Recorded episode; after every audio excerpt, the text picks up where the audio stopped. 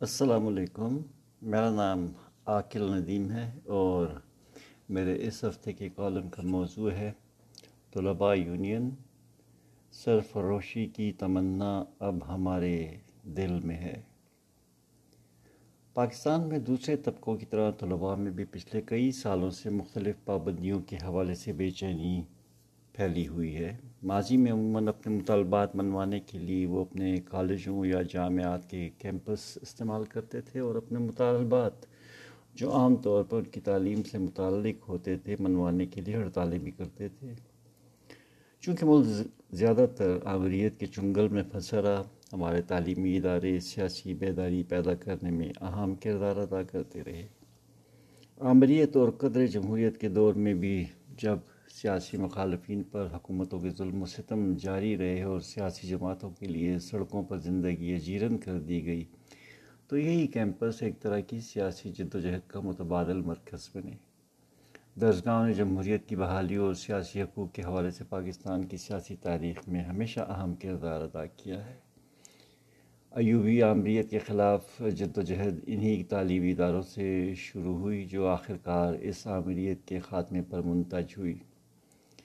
اس تحریک میں طالب علم رہنماؤں نے کلیدی کردار ادا کیا اور حسن، ناصر، معراج، محمد خان، عثمان، کینیڈی اور دوسرے رہنما اپنی عملی زندگی میں سیاسی میدان میں ابھر کر سامنے آئے۔ بعد کی تحریکوں میں جاوید ہاشمی، لیاقت بلوچ اور فرید پراچا جیسے رہنما بھی سامنے آئے۔ الطاف حسین بھی ایک طالب علم رہنما کے طور پر ابھرے اور اپنی تحریک کی ابتدا جامعات اور کالجز کے کیمپس سے شروع کی۔ گو انہیں اس تحریک میں حساس اداروں کی درپردہ حمایت بھی حاصل رہی، لیکن اس کے باوجود یہ طلباء کی ہی ایک تحریک مانی جاتی تھی۔ گزشتہ صدی میں ساٹھ کی دہائی کے دوران دنیا بھر میں طالب علموں نے کامیاب سیاسی تحریکوں میں حصہ لیا اور اپنی حکومتوں کو پالیسیاں تبدیل کرنے پر مجبور کیا۔ اس میں فرانس میں سیاسی تبدیلی اور امریکہ میں ویتنام جنگ کے خلاف احتجاج قابل ذکر ہے۔ پاکستان کے عامر مطلق ضیاء الحق کا تاریخ دور باقی قومی شعبوں کی طرح جامعات کے لیے بھی ایک سیاہ باب لے کر آیا۔ اس دور میں مختلف جامعات اور کالجز پر پولیس کے دعوے بولے جاتے تھے، جامعات کو بند کر دیا جاتا اور طلباء رہنماؤں کو گرفتار کر لیا جاتا۔ وزیر اعظم بھٹو کے تختہ دار پر چڑھ جانے کے بعد طلباء کی مزاحمت کو ختم کرنے کے لیے جامعات کو کئی مہینوں کے لیے بند کیا گیا۔ بھٹو کے حامی طلباء کو نہ صرف گرفتار کیا گیا بلکہ انہیں جامعات میں مخالف طالب علم تنظیموں کے ذریعے مسلسل تشدد کا نشانہ بھی بنایا گیا۔ کئی طلباء کو جامعات سے نکالا بھی گیا۔ اس وقت کئی طلباء کو دیار غیر میں بھی پناہ لینے پر مجبور کر دیا گیا۔ درسگاہوں کو بار بار بند کرنے کی وجہ سے طلباء کا بے پناہ تعلیمی نقصان بھی ہوا اور دو سال میں مکمل ہونے والی ڈگریاں تین سال میں تکمیل کو پہنچیں۔ نتیجتاً کثیر تعداد میں طلباء اور طالبات ملازمت کے زرعی مواقع سے محروم ہو گئے۔ طلباء کی سیاسی جد و جہد اور بیداری کو ختم کرنے اور اپنے اقتدار کو چیلنج کرنے والی قوتوں کو دبانے کے لیے ضیاء الحق نے طلباء یونین پر پابندی لگانے کا فیصلہ کیا، جو اب تک قائم ہے۔ اس پابندی نے جامعات میں ایک نئے لیکن منفی رجحان کو پروان چڑھایا اور جامعات میں طلباء مختلف نسلی اور لسانی گروہ میں تقسیم ہو گئے۔ جامعات میں اب آپ کو طلباء یونینز کی بجائے مختلف نسلی اور لسانی گروپوں کے عہدیدار نظر آتے ہیں۔ یہ گروپ آپس میں ہر وقت برسر پیکار نظر آتے ہیں۔ کئی جامعات میں نسلی اور اور لسانی بنیادوں پر خونی تصادم بھی ہو چکے ہیں۔ یہ تقسیم اس قدر واضح ہے اور وسیع ہے کہ اب ہاسٹلز بھی انہی بنیادوں پر تقسیم ہو گئے ہیں۔ ایک گروپ کا فرد دوسرے گروپ کے ہاسٹل میں قیام سے گھبراتا ہے۔ یہ سلسلہ قومی اتفاق کی رائے پیدا کرنے کی بجائے طلباء کو تقسیم کی طرف لے جا رہا ہے۔ سابق وقتوں کی طلباء تنظیموں میں ہر علاقے، ہر نسل و ہر لسانی گروپ سے تعلق رکھنے والے لوگ نظریاتی اصولوں یا قومی مسائل پر ہم آہنگی کی بنیاد پر شامل ہوتے تھے۔ لیکن اب یہ متحد کرنے والے عوامل قریباً ناپید ہو چکے ہیں۔ اب جامعات میں داخلے سے پہلے آپ کو ایک حلف نامہ داخل کرانا پڑتا ہے، جس کے مطابق آپ کسی بھی سیاسی سرگرمی میں حصہ نہیں لے سکتے۔ جامعات میں طلباء سے متعلق فیصلوں مستن فیسوں میں اضافے میں انہیں کسی نمائندگی کا حق نہیں رہا۔ طلباء میں مختلف وجوہات کی بنا پر اظہار ثانی کا عمل بلا رکاوٹ جاری ہے، مگر اس پر کوئی متحد آواز نہیں اٹھائی جا سکتی کیونکہ آواز اٹھانے کی صورت میں آپ کو تعلیمی ادارے سے بآسانی نکالا بھی جا سکتا ہے۔ اسی طرح دور دراز اور نسبتاً کم ترقی یافتہ علاقوں سے آنے والے طالب علموں سے امتیازی سلوک بھی روا رکھا جا رہا ہے۔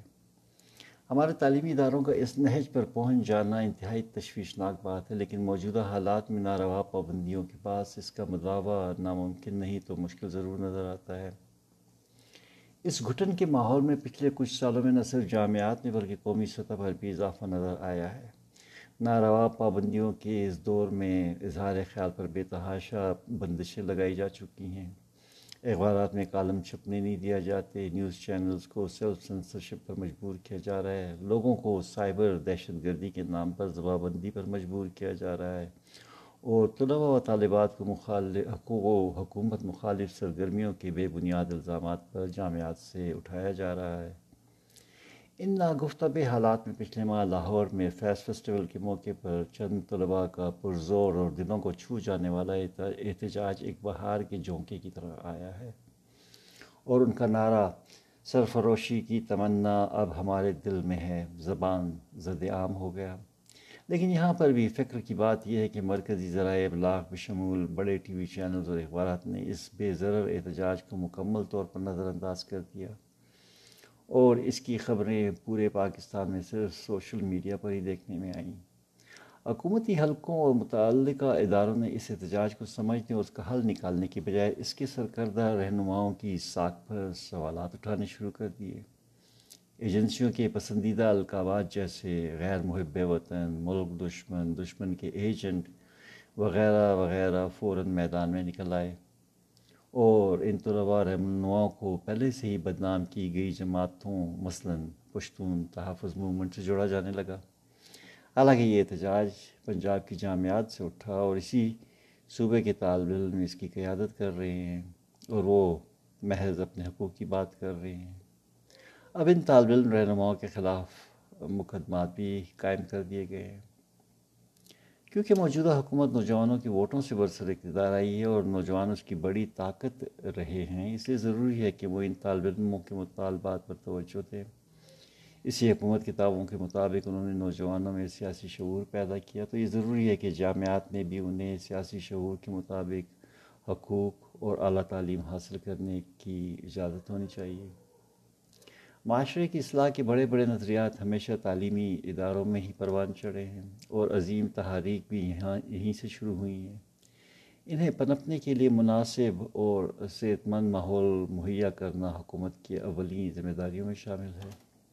اس سے نہ صرف اعلیٰ تعلیم کے میدان میں کامیابی ملے گی، بلکہ ملک میں سیاسی رواداری کو بھی فروغ ملے گا، جو کہ اس وقت ملک میں تقریباً ناپید ہو چکی ہے۔